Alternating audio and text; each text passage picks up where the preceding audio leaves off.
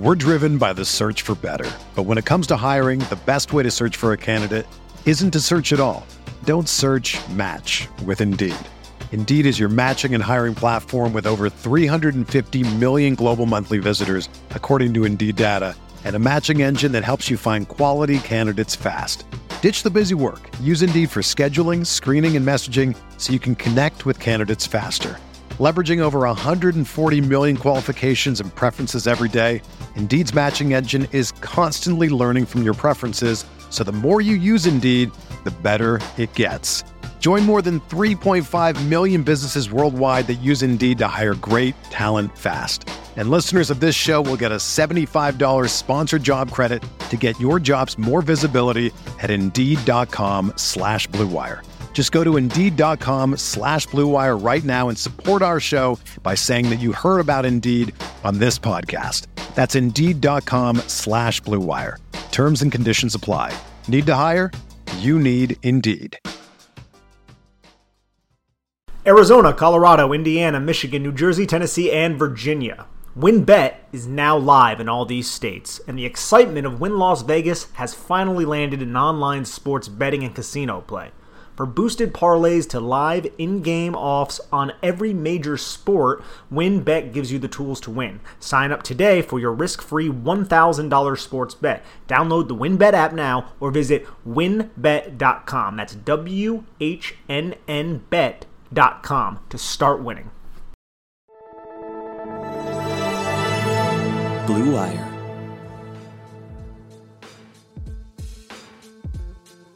Welcome back. This is the Big Blue Banter, New York Giants football podcast. I'm Dan Schneier, joined as always my co-host Nick Falato. Today we're going to roll on with some NFC draft grades. We're going to do one podcast for the Cowboys and the Commanders. Obviously, you listened to the Eagles one recently. These drafts not as impactful in my opinion by any means as those two drafts, but still worth discussing because especially where we're going to start here with the Cowboys, Nick. They won a division last year. They have the only bona fide quarterback in the entire division in Dak Prescott, though weirdly, he had an off year last year, which if he stacks another one this year, I would definitely start to get concerned. But the crazy thing is he was so good on film, in my opinion, in 2020, the year before last year, that the drop off is weird and maybe just like partially to do with him coming back from the injury. I don't know. I didn't watch a lot of Dallas Cowboys film last year, but the year before I saw him on film and he was making some really, really high level post snap processing reads. So that's really where I thought he stood out when he really broke out in 2020. And obviously, you know, maybe the injury is playing a fact there, but they're still number one in the division, Nick. So let's start there with the Cowboys. And before we go into what they did in the first round and then go over their draft, I want to talk to you about have you seen their leaked draft board, Nick? Because it, it leaked on Twitter. Have you seen it? No, I actually haven't, but I'm really interested to hear. I figured you might be. So kudos to I'm trying to find who DM this to us. Uh, as I try to find the draft board, which is obviously not great radio. So just bear with us for a moment here as I try to find this. And obviously, as you, you might have known or might not known, Jerry Jerry Jones during his opening day presser was like, "Look, Tyler Smith was our number one ranked player on the board over both Zion Johnson and Kenyon Green. If you don't believe us, look, here's our draft board." And he flashed the big board for like I don't know, like 10 seconds, a long time. He flashed the big board to the media. And then finally, like Will McClay or somebody, or it might have been like his son, Stephen Jones, is like, put that down. Like, stop. Like, what are you doing? Put the big board down. Like, and this is not the first time they've had an issue with leaking their big board. Like, they were on they were on NFL Network a couple years ago, and their whole big board was up, and then somebody got like their whole first rounds word. So I don't have the first rounds, but what I have is their big board through Tyler Smith. Um, and Tyler Smith was their 16th ranked player overall on their big board. All right, so here we go, Nick. You ready? I am. The top is the most fun part for us as Giants fans, especially given the recent track record of Cowboys, what I call him, GM Will McClay. He's not their actual GM, I don't think.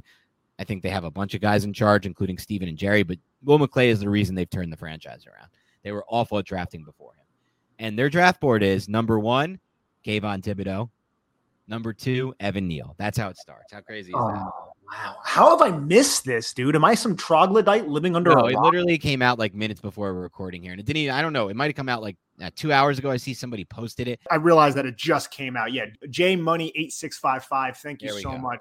So I haven't even checked TweetDeck or checked. So that's why I haven't seen it. But that is something, man, that the two New York Giants were number one and two on their list. I think that is so funny. And Dan, another question about just Dallas in general. So Big Steve, my father, hates Jerry Jones. Absolutely hates Jerry Jones. Every time they flash at Jerry Jones and he's upset because the Cowboys are losing, he always goes like, "Yeah, yeah." Where's that smile now, Jerry? Hey, how you doing? He gets so much joy out of Jerry Jones being upset. Don't understand why. Low key, very low key Giants fans, very low key.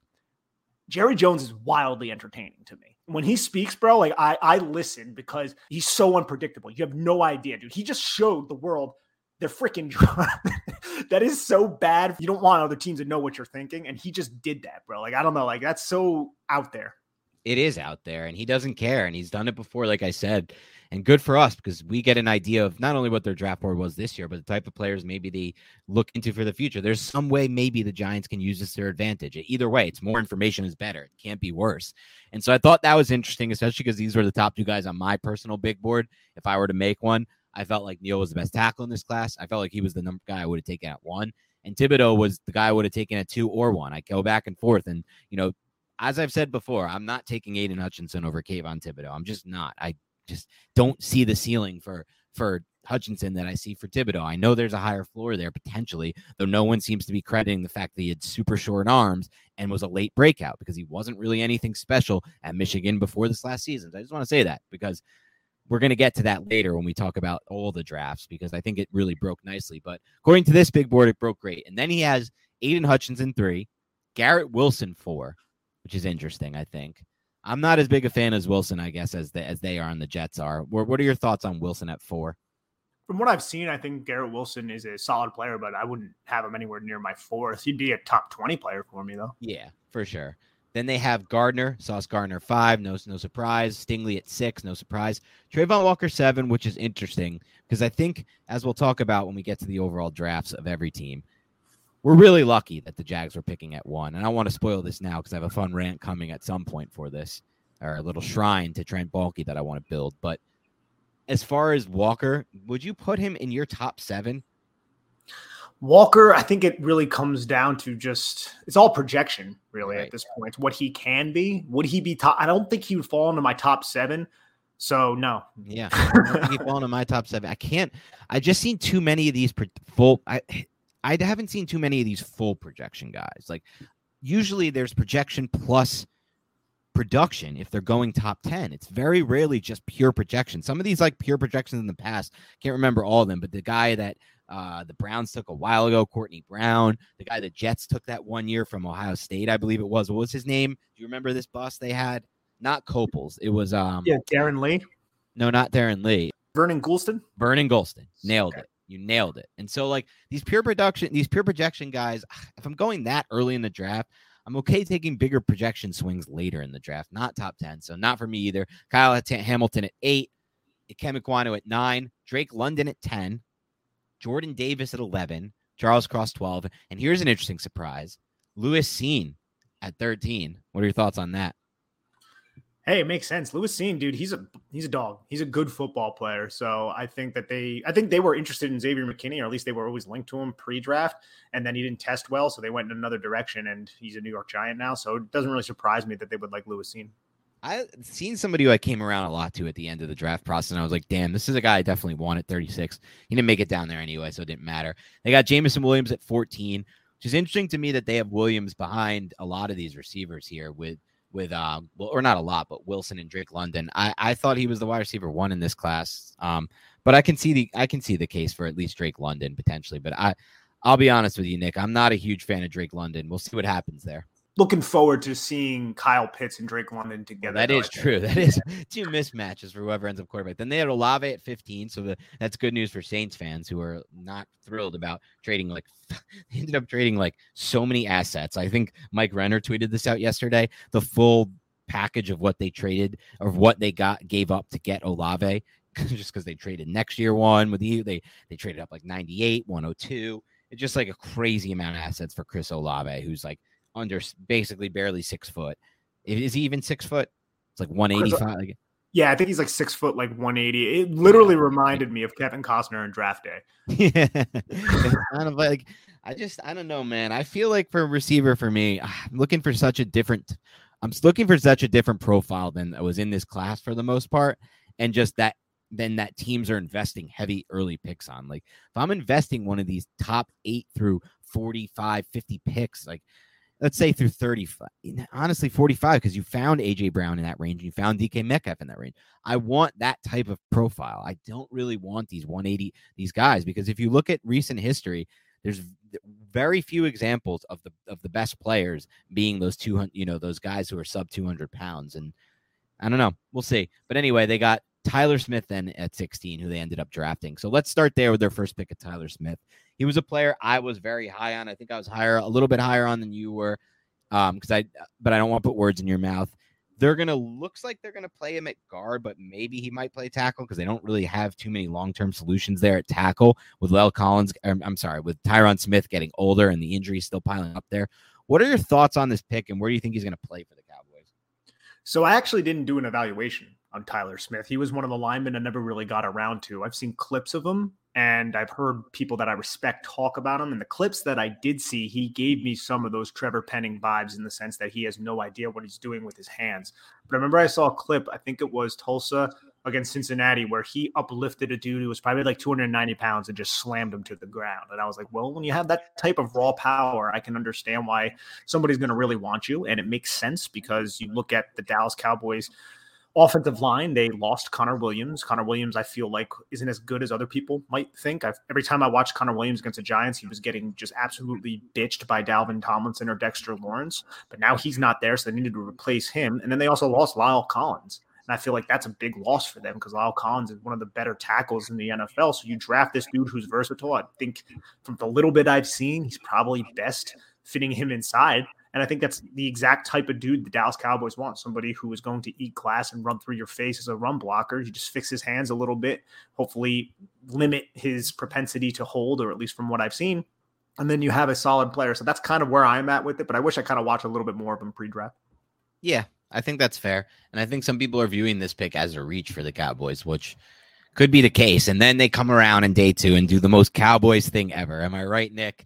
They take Sam Williams. And look, we watched Williams. He was one of the first players that you put me onto, Nick, because I did watch his tape, especially because I was watching Cross in his game against Cross. He does look to me like he could honestly be one of the better edge rushers in this class. I see the upside. But man, with all those off field concerns, it's such a Cowboys type move to use the 56 overall pick, which is still high capital on a player like this, where, you know, it's not even like if he didn't have these crazy off-field concerns, he would have been a top 10 pick. He wouldn't have been. He doesn't have those kind of traits. He's like 6'4, 261. I don't think he has any kind of amazing burst off the edge or bend or anything like that. He just looked like a player who was more successful and had projection, you know, traits you can project to be maybe one of the better pass rushers in this class. But with the off-field concerns here, I just don't love the pick for the Cowboys because one on one hand you could say, Nick, oh, the Cowboys have done this in the past, right? Like they're not afraid to take these players. It works out. There's been so many more examples of this not working out for the Cowboys over the last decade or so when they take these character concern guys. So I'm not going to bank on the few times it has hit for them. I'm thinking this is going to be a pick they end up regretting. Yeah, I'm not really sure. I liked Sam Williams' tape. I, I can't speak to the character of the kid. I know it was a bad allegation that was levied against him, and the Cowboys came out since and said we thoroughly investigated it. But this was somebody who had over 60 pressures. In the game that I did see of him against Charles Cross, I felt like he got the better of Charles Cross. I feel like he has a good first step. He's explosive, doesn't have the bend, like you said. I feel like all that is correct. But I did feel like he did a really good job stringing his moves together, using his hands and converting speed to power while playing with low leverage at six foot four for. Understand the player. I do believe it is a little bit reachy just because of all of those concerns, but they have much more access than I do. So that's kind of where I'm at with that. Yeah, I just think when you're suspended by the university, it's serious because the universe i'm not i'm going out on a limb here nick so i don't want to offend anyone but i feel like the universities do almost everything in their power not to suspend a player if they don't have to and he was yeah, suspended exactly. for right? He's like, they don't yeah. want that. That like they're gonna try to hide if they can. But like, I know the Cowboys quote unquote thoroughly investigated, but these are sexual battery charges that required him to be suspended by his own team, not by the NCAA. So I just feel like I don't know, sexual battery charges on a player that just seems to me like a big risk to take at 56 and it's 100%. a Cowboys move and it could pay off like you said. It's it's 100% a Cowboys move and it's definitely not something I feel like the Giants would uh would ever do, especially not right now. So it's it's ugly for certain, but uh, like again, I don't know exactly what happened. I don't have all that information. I'm just speaking on the player himself. There are tools to work with there and I can see him being a pretty good NFL player if he is on the straight and narrow, but I do agree with your sentiment.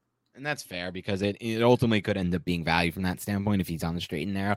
Time will tell there. They come around with their second pick, and they, you know, just like a lot of teams in this draft, I'm sure they had a lot of guys they wanted at receiver to help replace Amari Cooper because it's been big for them to keep replenishing that receiver room. You know, they re signed Gallup, but he's going to come off the ACL. They have CeeDee Lamb, but they lost Amari Cooper. Um, and ultimately, I think they probably had guys they wanted, but this crazy receiver one left run left them with with a player who I wasn't super high on. I know he had a lot of hype in the pre-draft process from some people. I remember even when we talked to Schmelke, when Schmelke's like, "Who's your big sleeper? Who's your big sleeper? Is it this guy?" When I was talking, telling him it was Tyquan Thornton, I was like, "He's like, is it this guy?" And I was like, "No," but I, I you know, I had heard the hype too. I Jalen, so they take Jalen Tolbert here, Nick. He's six foot three, one ninety. He does have good ball tracking ability from when I've watched him. But man, he's an older prospect, and I didn't feel like he had, I didn't know if I saw the game speed that's going to translate to the next level based on where he was playing at South Alabama and how it looked from a speed standpoint at that level of football. So you're getting an older prospect, which is not great. You're getting someone who might not have the speed that translates as it clicks to the next level. I don't think he has YAC ability. I don't think he has lateral agility. And, and the, so really, to me, it seems like just a pure vertical threat type of gamble you're making on trait on traits that are like six foot three, 190, you know, good ball tracking skills. I don't know if I want I don't know if I look at that pick like this is a good pick for the Cowboys. It seems too specific for me. Yeah, Jalen Tolbert's interesting, and we talked about it on a previous podcast how there was the wide receiver run, and Jalen Tolbert kind of fell down into that. You already had Wan'Dale Robinson, God, and the Alec Pierces, the Skyy Moores, all those day two type of guys were gone by that point of the draft.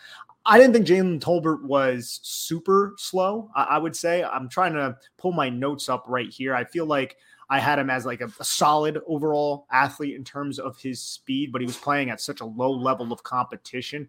I'm not necessarily threatened as a Giants fan by this selection. You get him on day two, that's all well and good. I felt like he was probably around that area, back end day two, early day three type of option might have got pushed up because of the wide receiver run. But he's going to be a player who will definitely be behind the pecking order. And another thing about the Dallas Cowboys, they lost Cedric Wilson, who they reportedly loved. He signed with the Miami right. Dolphins. Great so there's going to be a ton of targets in that room.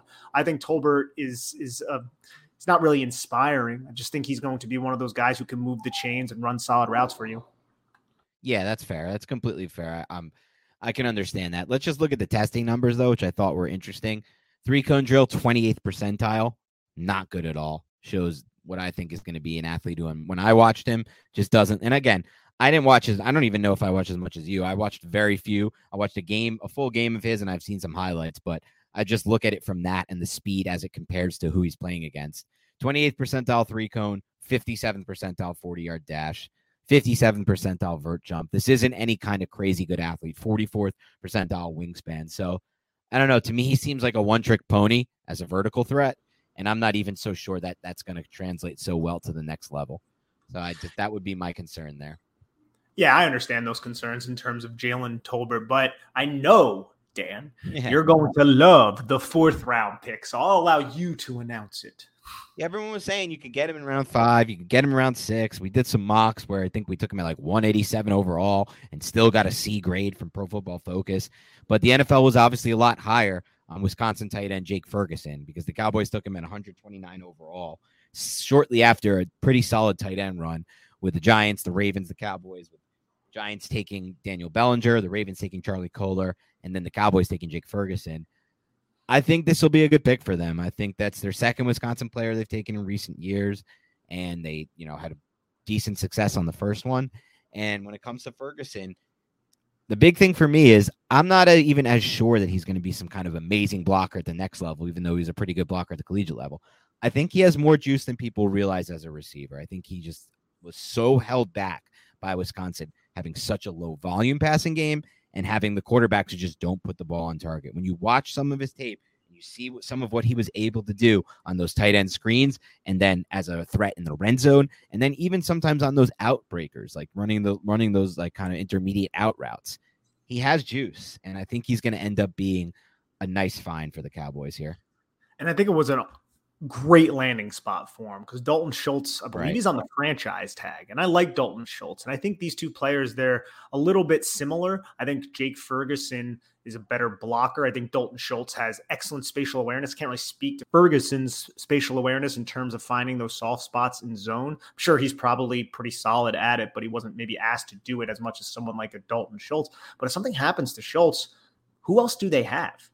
They have Jeremy Sprinkle, Sean McKeon, Ian Bunting, Jake Ferguson might be forced to start if something ever does happen to Schultz. And you also know Kellen Moore likes to align in 12 personnel packages sometimes, more of an 11 personnel base. But when they do align in 12 personnel, I kind of expect Ferguson to get out there, especially if he can translate the blocking that we saw in college to the NFL level. Yeah, without a doubt. And so we'll see what happens there. They had a lot of picks in round five and on day three. Do you have any? I don't have too much on these next two picks, so I'm going to defer to you. Matt Waletzko, the offensive lineman from North Dakota, and then DaRon Bland, the corner from Fresno. Any thoughts on either of those two picks? So I saw Waletzko down at the Senior Bowl, and I actually felt like he was one of those quiet winners down there. Okay. Just always in position, disciplined with his hips, very, very long, wasn't getting beat by speed, solid overall athlete. So that was my impression. I didn't get around a North Dakota film. This isn't North Dakota State. This is North Dakota. So there's not a lot uh, of film out there on this guy. But I, he left an impression on me as somebody that I would be comfortable selecting somewhere around this area on day three as a developmental tackle. So I'll say that about him. I don't really have anything on DaRon Bland, the cornerback out of Fresno State. So I can't really give any opinions on that. Same. And then they came back and they took a player who I wanted the Giants to take at some point, though I came around to understanding it's not going to happen in the Joe Schoen era, at least not yet, right? Like this could these types of moves you can make once you have a more established roster like the Cowboys have, and you have the ability to take risks on injury concerns. They took Damone Clark, the linebacker at LSU, and this is a player I think he's going to miss the whole first season, but after his red shirt, red shirt year in 2022 and he comes back in 2023, he's going to have a really good chance to earn a role on that defense. He was one of the better linebackers in this class overall, and yet he cut. You get him on day five. I'm sorry, in round five on day three at 176 overall because the redshirt season is coming. We're driven by the search for better, but when it comes to hiring, the best way to search for a candidate isn't to search at all. Don't search. Match with Indeed. Indeed is your matching and hiring platform with over 350 million global monthly visitors, according to Indeed data and a matching engine that helps you find quality candidates fast. Ditch the busy work. Use Indeed for scheduling, screening, and messaging so you can connect with candidates faster. Leveraging over 140 million qualifications and preferences every day, Indeed's matching engine is constantly learning from your preferences, so the more you use Indeed, the better it gets. Join more than 3.5 million businesses worldwide that use Indeed to hire great talent fast. And listeners of this show will get a $75 sponsored job credit to get your jobs more visibility at Indeed.com slash BlueWire. Just go to Indeed.com slash BlueWire right now and support our show by saying that you heard about Indeed on this podcast. That's Indeed.com slash BlueWire. Terms and conditions apply. Need to hire? You need Indeed. Another day is here, and you're ready for it. What to wear? Check. Breakfast, lunch, and dinner? Check. Planning for what's next and how to save for it? That's where Bank of America can help. For your financial to-dos, Bank of America has experts ready to help get you closer to your goals. Get started at one of our local financial centers or 24-7 in our mobile banking app. Find a location near you at bankofamerica.com slash talk to us. What would you like the power to do? Mobile banking requires downloading the app and is only available for select devices. Message and data rates may apply. Bank of America and a member FDIC.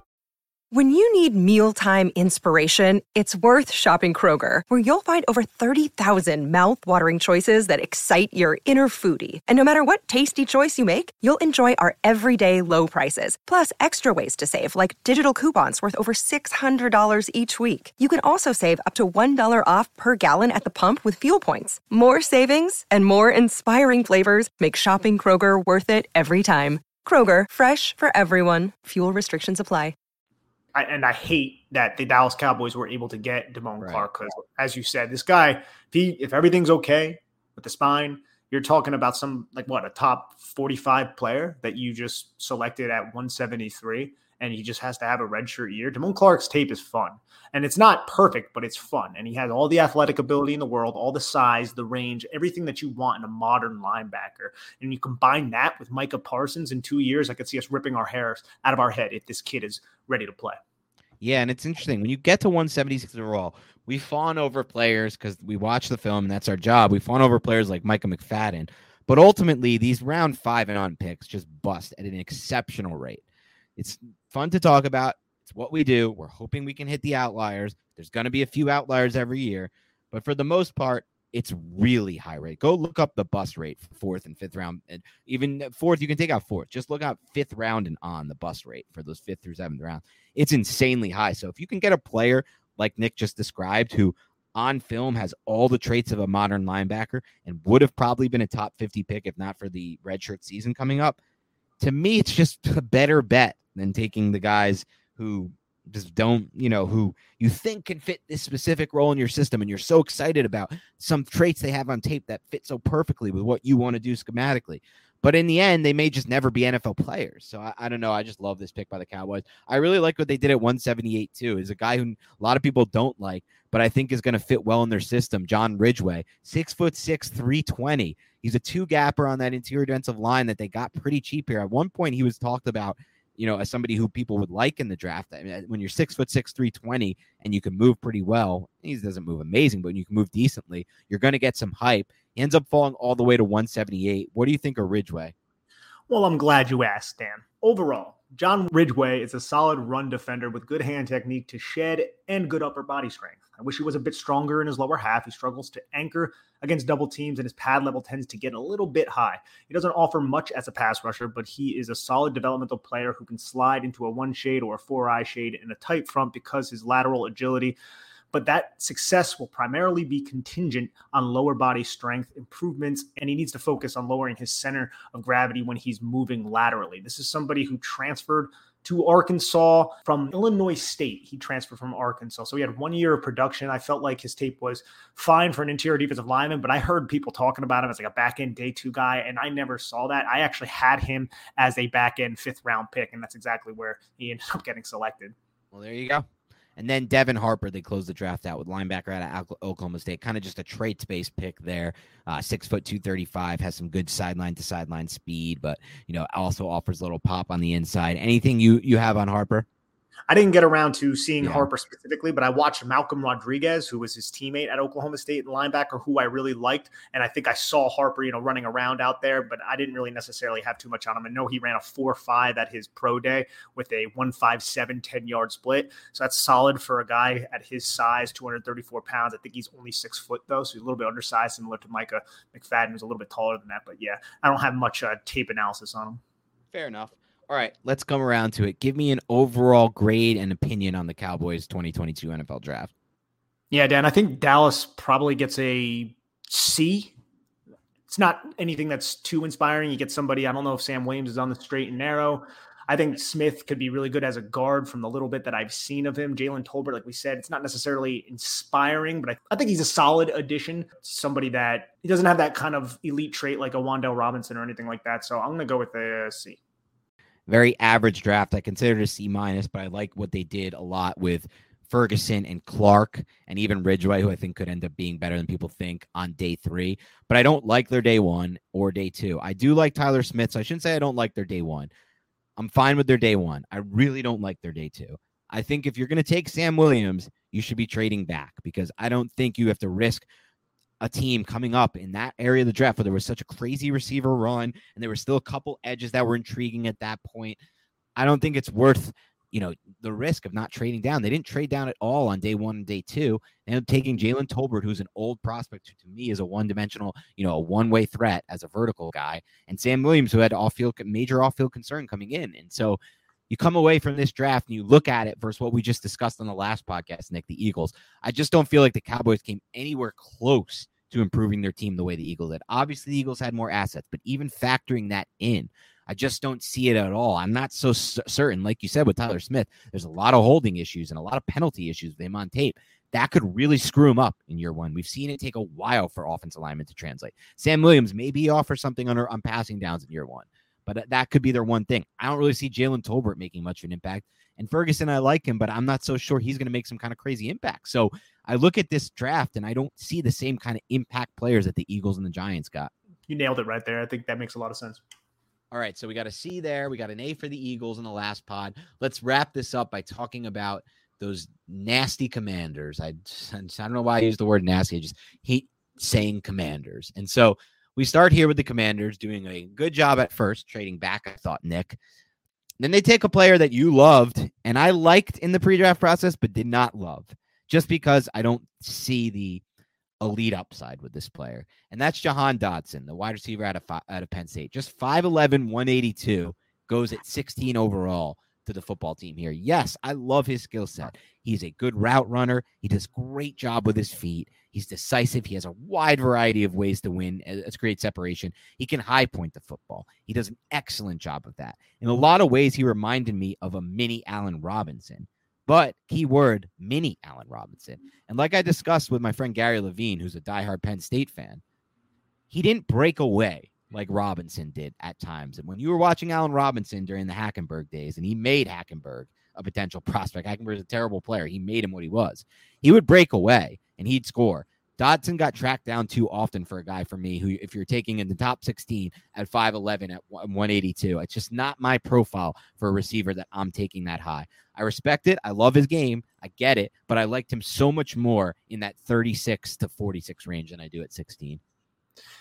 Yeah, it's a, it was a little early, but I love Jahan Dotson, so I'm not going to complain about that because I think he Fair is enough. one of the best route runners in that draft. I think he is so good at selling and the way he maneuvers his upper body up stems, the way he releases off the line of scrimmage. And I believe he played a lot of his snaps on the boundary. I don't know how translatable that is to the NFL.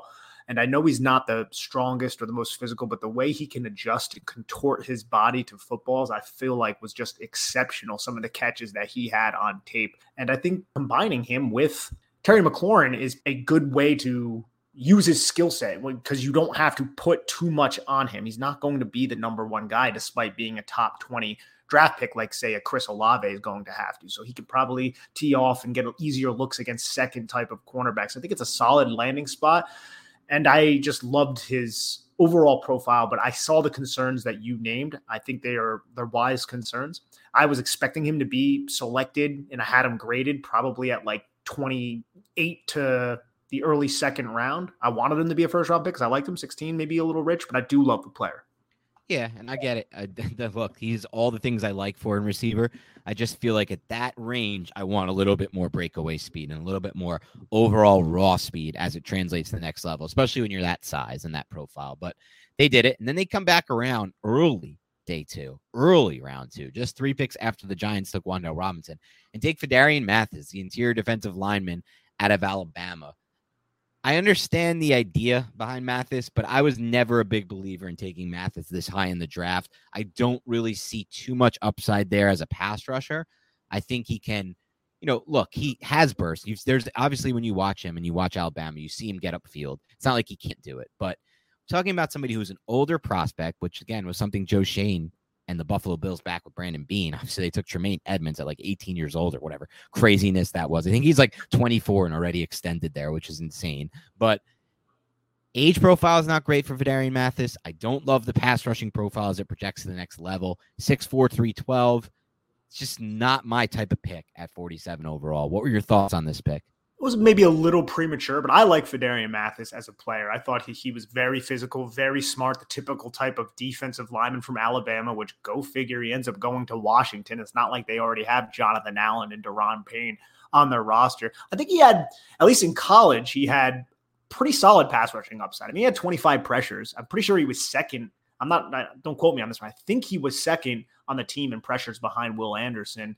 And uh, for uh, guy who's about six foot four, 300 and what, 13 pounds, I think is what he showed up at the combine, has good length at 34 and 5 eighths inches with almost 10 and a half inch hands. Like that's, those are solid physical traits that he possesses. And when I watched the film, I just felt like he was always in position, didn't really get moved off the ball all that much, had really quick and efficient hands, quick first step. I, I like the player. I thought he would go a little bit later, but I really did end up liking Phidarian Math. It's Just at this point in the draft, maybe maybe it's a, a little rich. I'm, I wish I had a board in front of me with everybody else who was available at that point, specifically on the interior defensive line. But I always liked them a lot better than like the Matthew Butlers of the world and defensive linemen like that who were kind of always discussed in the same conversation as as Mathis. And I always thought that was a little odd.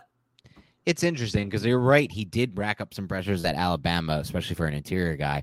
I mean, I just I get, time will tell. I'd be curious if he could be an interior disruptor at the next level because we see a lot of these interior guys that are supposed to be pass rushers just never make it as pass rushers at the NFL level. I think it's a little bit of what we're going through right now with Dexter Lawrence because I thought he was going to be a much better pass rusher at the NFL level. Like they end up having pressures too, and you see it even with Lawrence. He racks up a decent amount of pressures, but is he ever really a threat to win one on one as a pass rusher? Is he somebody who the defense uh, offensive line is accounting for as a one on one pass rusher? And is he somebody who's completely just like disrupting the backfield early and often? I, that I don't.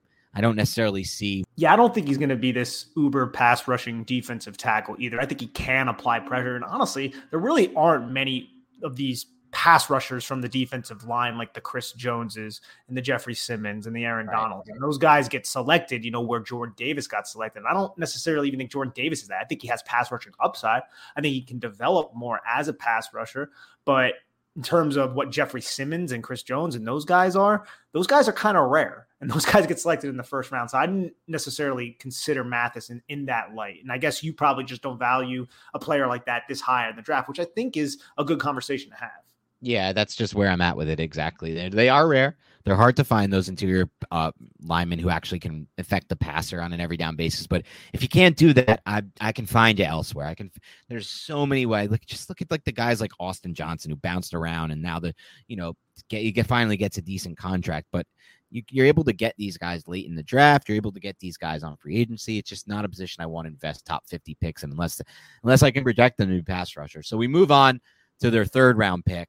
Another pick I'm just not a fan of. I know you were a bigger fan of him in the pre draft process, but Brian Robinson, the Alabama running back, I get the appeal with him. He's big. He's tough between the tackles. He has more juice lateral wise, lateral agility wise than you expect.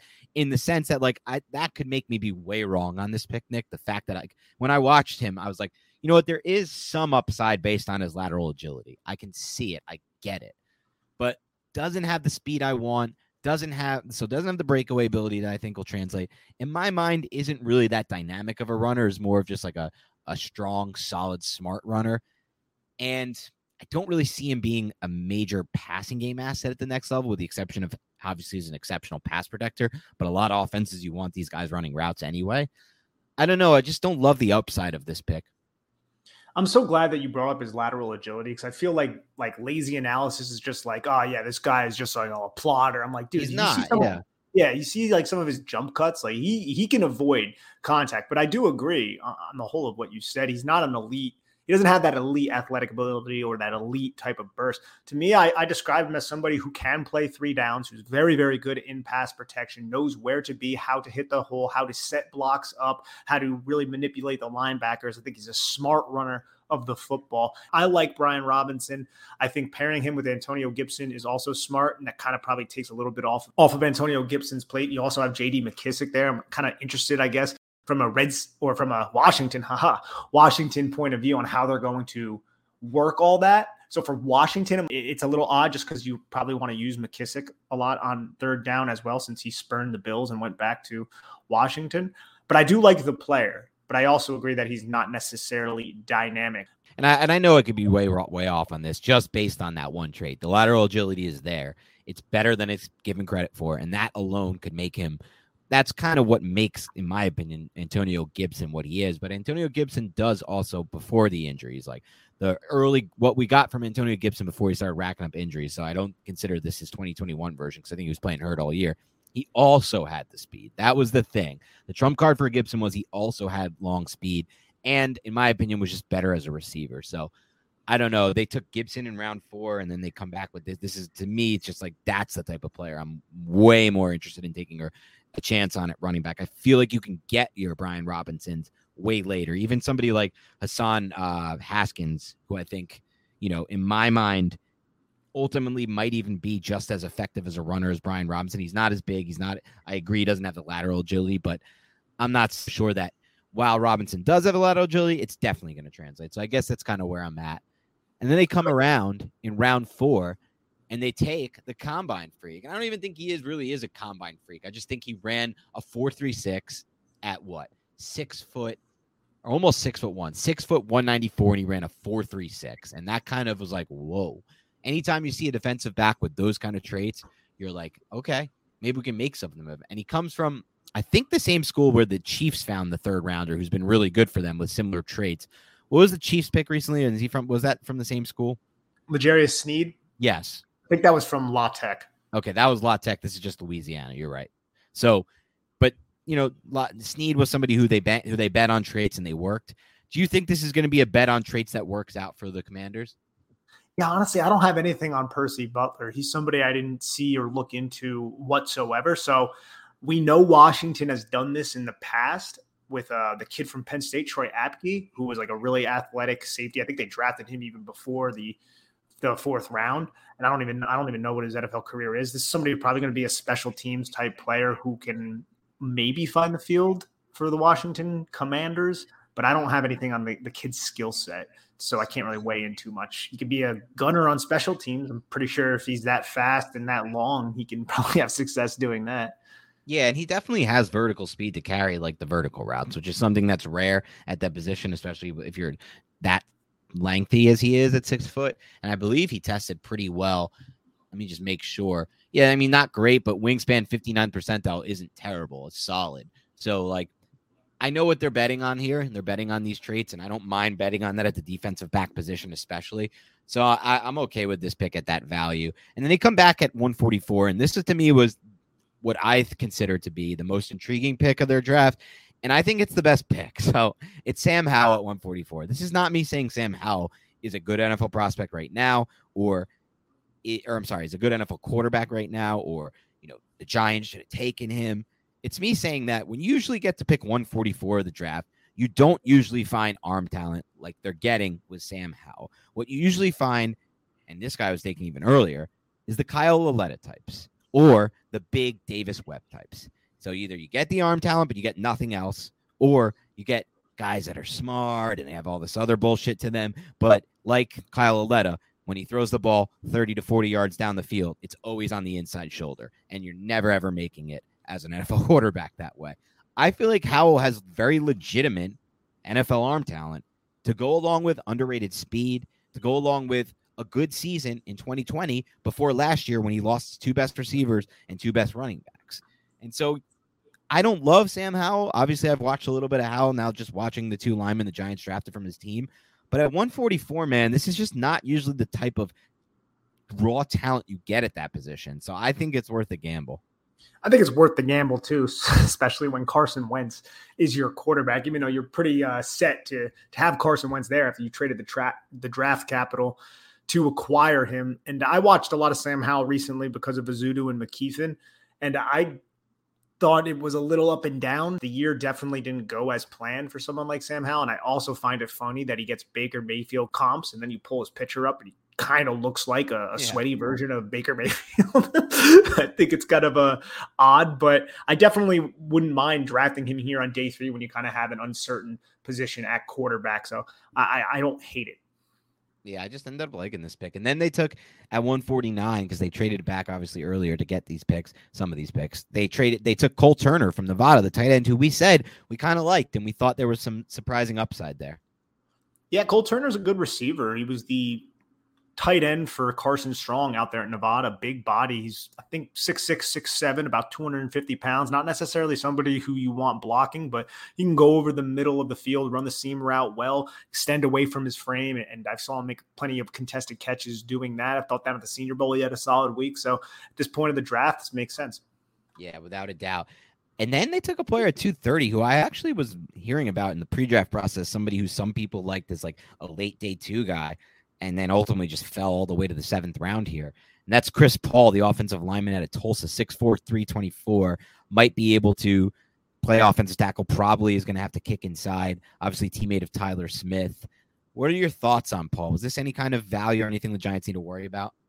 Yeah, man, he's an excellent team leader who can hit the jump shot, drive the hole. You know, he has a great layup. Now, I honestly don't have anything on Chris Paul from Tulsa just because I didn't watch a lot of Tulsa film. Because, like right. I said earlier, I didn't really get around the Tyler Smith, but I heard a lot of people that I respect kind of gush about him. So I think that's excellent if you were to get somebody with those type of traits in the seventh round. Yeah, it does seem like a really nice traits based bet at this late of the draft. So interesting there. And then Christian Holmes, the corner out of Oklahoma State. Anything you got on him? I have nothing there. No, I don't have anything there. I just think it's funny that both Dallas and Washington spent their last pick on guys from Oklahoma State. Yeah, pretty interesting there. All right, give me a overall grade for the football team on their draft. Yeah, I'm gonna say a. Hmm, I'm gonna say a, a C plus. I guess I'll go with. I think it's better than Dallas's draft. So I'm going to go with a uh, just a average C plus, C plus. All right, I respect it. I'm going to give him a C minus here. Um, almost in the D plus range for me, but that's probably too harsh. They added players that are going to help them. I just don't know what kind of a long term impact. An interior defensive lineman who I don't think can really rush the passer, a running back who is not really dynamic by any means to me at the NFL level, a project safety, and then Jahan Dotson are going to make long term because uh, once you get to the Howell, Turner, Paul range, these are all big time. Just game. Once you, me, in my opinion, this draft really fell from a talent standpoint around like the 130 ish mark. I thought there was a pretty solid drop off from just following the draft. And even if if you go a little back, like even in the 120s, like you start to see some of these like, all right, we love this guy, we're taking him here type picks. Um, and just again, just the interior guy and a running back with their second and third round picks and then a receiver who's five foot 11, 182 at 16. It just it's not it's not a draft that I think is going to make any kind of massive impact long term. I think the Giants and football team were in closer spots than people really give them credit for before the draft. Like I don't think the Giants roster was that far behind the football team before the draft, and I think the Giants roster is now way ahead of them. Yeah, a lot of people I've seen say like, and I'm you know not trying to be a Giants homer right here. They're like, oh yeah, you know Giants are by far the worst roster. I'm like, is Washington that much better? I mean, I love their defensive front, definitely, but they lost Brandon Scherff. That's a huge asset on your offensive line. And you look around the roster, there's not a lot of people that really jump out at you other than the defensive front. Yeah, really, Nick. I mean, just look at the offensive line. Long term, I feel like the Giants are in a much better spot, even if you just bank on Glowinski playing as well as he has in recent years and not falling off too much, and then Neal and Thomas as those bookends. And on the defensive line, now that you throw Kayvon Thibodeaux into the mix, yeah, it's behind, but I'm not so sure how far behind it is. And I feel much better about the secondary pieces we have than what Washington has. I don't think there's any discernible difference at the quarterback position right now. At wide receiver, you could argue Washington's a little further ahead with Dotson and and um, and McLaurin, and I actually really like Dyami Brown long term, but I don't think there's too much of a discernible difference there. So ultimately, I'm willing to even say I think the Giants roster after getting Neal and Thibodeaux is a better roster moving forward and maybe even right away. Yeah, I don't think that's a crazy take whatsoever. I don't think these rosters are too far away from each other, especially after this draft. I don't know why I keep seeing that. I saw that at least a couple times on my timeline, and I don't think that's necessarily the case. Dallas and Philly, yeah, I think you can make you could definitely make that argument. But Washington, I feel like they're much closer to the Giants. It's not like they have huge game breakers on their team, other than the defensive front. And Terry McLaurin's a good receiver. Yeah, hundred percent. And I'll I'll even say I think Philly has really taken a step forward. Dallas to me is going to be totally dependent on if Dak can regain form. If Dak regains form, yes, they're way ahead of the Giants. If not, I see a team that's like, you know, not that much further ahead, but uh, ultimately it's fair to say that he is ahead. And, and honestly, I don't want to discount what they found last year in Micah Parsons because they found somebody who might be the best defensive player in football by this time next by this time next year. We might be saying he's the best defensive player in football. Dude, thank gosh that Dallas couldn't trade up to get Kayvon Thibodeaux. Could you imagine a oh, defense oh. with Kayvon Thibodeaux and Micah Parsons going mm. forward? The amount of swag that would just be dripping out of that defense and the amount of personality would be so frustrating to deal with as a Giants fan. I can't wait to watch Kayvon Thibodeaux on film. It's going to be so much fun for us. We haven't had anything like this in so long.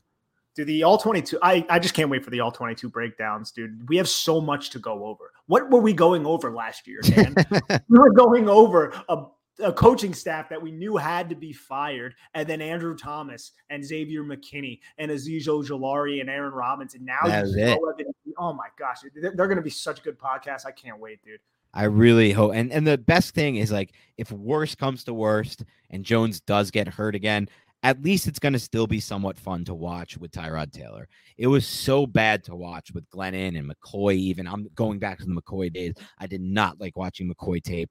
McCoy was just like it was just such a shit offense. They weren't challenging the defense at all from like a vertical standpoint, and it's just like it was painful to watch. And so at least I know like we we're gonna have a good chance to get at least solid quarterback play, hopefully out of Jones, and if worst comes to worst, Taylor. Giant fans deserve an award. They had to watch Colt McCoy and Mike Glennon in an offense led by Jason freaking Garrett. Don't forget bro. Jake Fromm. That's the worst of the worst. And you know what? I don't even like slandering Colt McCoy because I think Colt McCoy is a good backup quarterback, but it's not inspiring. It's not fun to watch. Yes. I think he's just wildly intelligent and knows how to set his offense up to defeat opposing defenses. But that's not fun or exciting to watch. And the fact that Giant fans had to suffer through that with the Jake Fromm experience, it's good to be in the position they're in now, New York Giants. It's good to be where we're at now with Joe Schoen, with Brian Daboll, hopefully, Mike Kafka, Wink Martindale. That's so much more just exciting on paper than what we've been used to. Yeah, completely agree. All right, that's all we have for today. Grading the NFC East drafts. Hope you enjoyed it. More content to come this week. Have a great rest of your week, and we'll talk to you soon.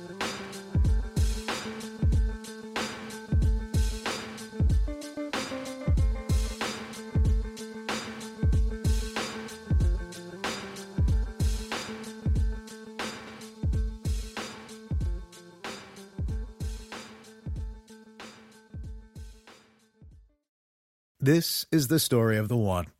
As a maintenance engineer, he hears things differently.